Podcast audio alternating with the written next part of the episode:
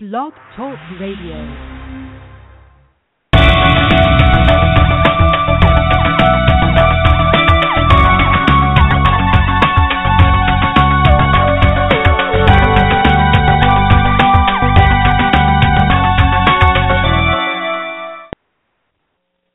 Good afternoon and welcome to Living Well with Zenobia Bailey.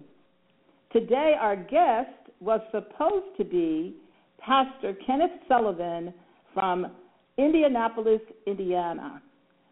Just moments ago, however, I learned that Pastor Sullivan was not going to be able to make it today, and so now we are going to spin by the seat of our pants. And I mean that literally.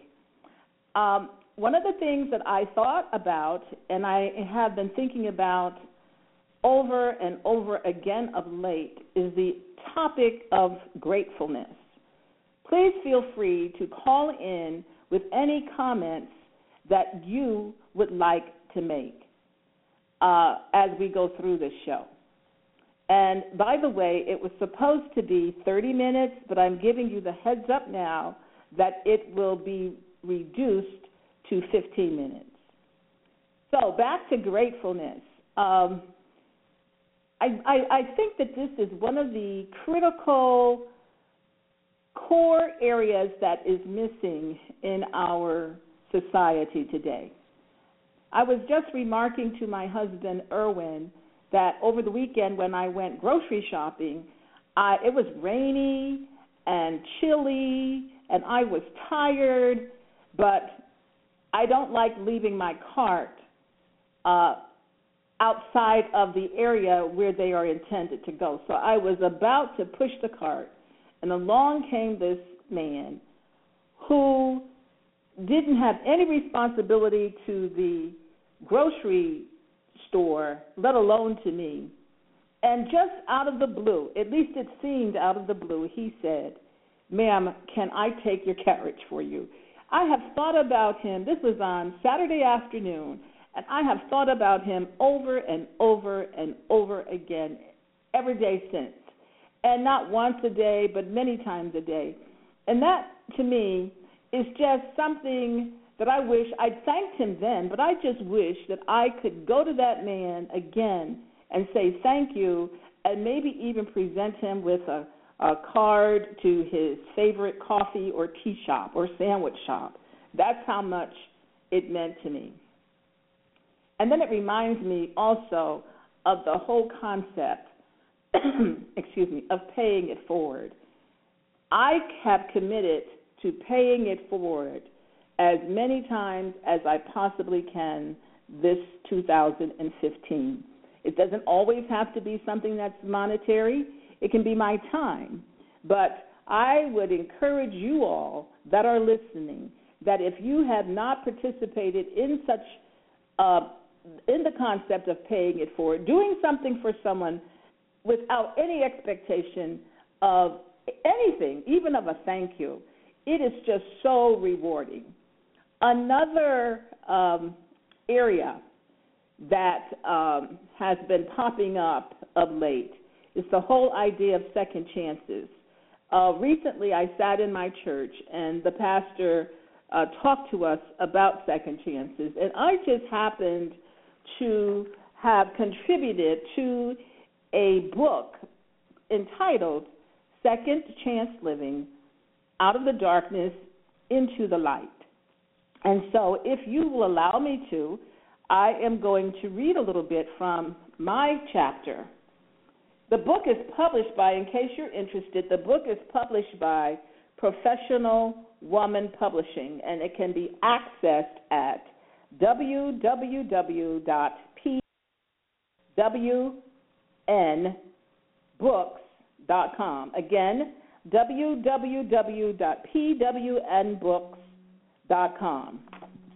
And so, if I will begin. Second chance living, or actually, second chances come in all shapes, sizes, colors, and presentations.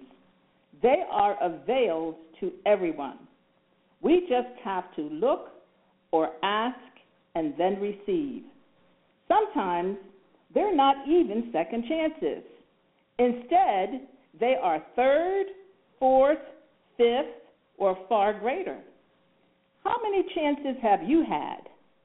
How many have you taken advantage of? If by chance you feel they've not come your way, or at least not in a while, I challenge you to stop right where you are at this very moment and reflect on your day thus far. And I'm just going to pause here just for you to reflect on your day and think about and think about it. Okay, we cannot escape the reality and effects of divorce, separation, betrayal, or death. At times, some of us seem to get more than our share. I've stood with others in each of these instances, and I've walked through more death situations than one might ever think she'd see in a lifetime. News of the big C. A call in the middle of the night that a neighbor's twin girls have been picked up and charged with multiple felonies. Opening a letter to find that a spouse no longer wants to be married. The list of loss and grief can be inexhaustible. Nine years ago, my dad kneeled at his sofa with me on his left and my mom on his right to ask the Lord to show us how to trust. Although he was terminally ill and racked with pain, Dad taught me yet one more lesson in a litany of lessons regarding what it meant to take every opportunity and make the best of it. You see, in less than an hour, he was rushed to the hospital. Two hours later, he began to drift, eyes disoriented. I called the nurse, who in turn loudly and forcefully called his name. I watched my dad reorient. Then, from seemingly nowhere, one and one half hours later, my dad left us. I often find myself reflecting on his action and words right before we left for the hospital. They inspired me then, and they inspire me now. I hope they always will. I've just returned from a visit with my mom. We live on opposite ends of the country.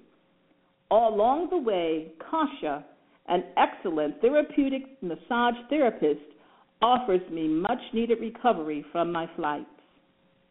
For the last six years, after each visit with mom, I've asked the Lord to allow me to see her one more time. He's granted me many second chances. I'm grateful for each, knowing that sooner or later, if I survive her, I will have to face another incident of loss and grief.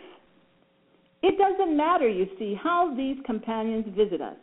We are thrown off our feet, drenched with confusion, as we are reeled back and forth, grappling with denial, anger, bargaining, depression, and acceptance, which are considered the five stages of grief. Sometimes one stage overrides all of the other stages. At other times, not all stages raise their heads, and there are times when additional stages are referenced. The point is that no matter how many stages we engage, they are very necessary to help us place one foot in front of the other, getting us to another second, another minute, day, another week, month, year, to yet another chance.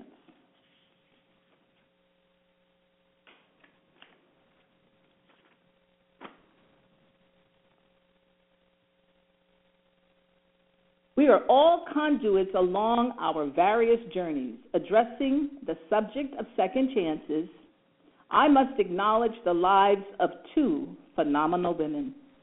Lilia, born in the early 1900s, was the oldest of eight children. Although a math genius and quite the student across the board, she was needed in the cotton fields and ladies' kitchens in order to help her parents care for the basic needs of the family. Still, this determined woman saw a second chance for her son, who imparted his vision of the passages, mostly financial, that would be required. Against all odds and with insurmountable sacrifice, Lilia mounted the necessary funds for the initial gateway that clicked again and again, leading to the crowning of a PhD in nuclear physics and chemistry for her son. Ophelia, born in the late 1800s, birthed nine children and adopted one.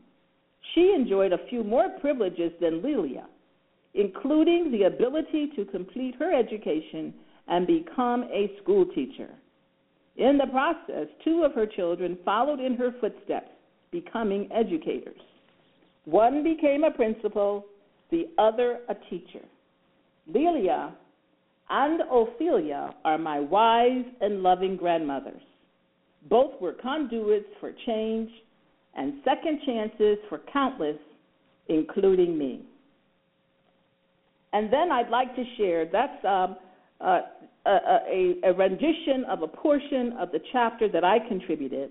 And then now I'd also just like to pause and uh, read to you just a, a, a glimpse of one of my favorite poets, Robert Frost. Two roads diverged in a wood, and I, I took the one less traveled by, and that has made all the difference. Where are you on your road? How have you made a difference? We started with me reflecting on gratefulness. In 2015, we all have a brand new brush or pen or pencil to stroke and create new new paths, new beginnings, pressing our restart button, as someone recently said. And so today, again, we are going to end this show early. I um, would love to have it at another time, and hopefully, uh, Pastor Sullivan will be able to join us then. And so for now, I'm going to say farewell and have a wonderful, wonderful week. Just to give you a heads up, on January the 26th, I'd like for you to join us again at 3:30 Pacific Standard Time, 6:30 Eastern Standard Time to hear from two very seasoned wellness consultants who live healthy, wealthy, and wise. Joanne and Jerry Aldridge will be here. And until then, live out loud and live well.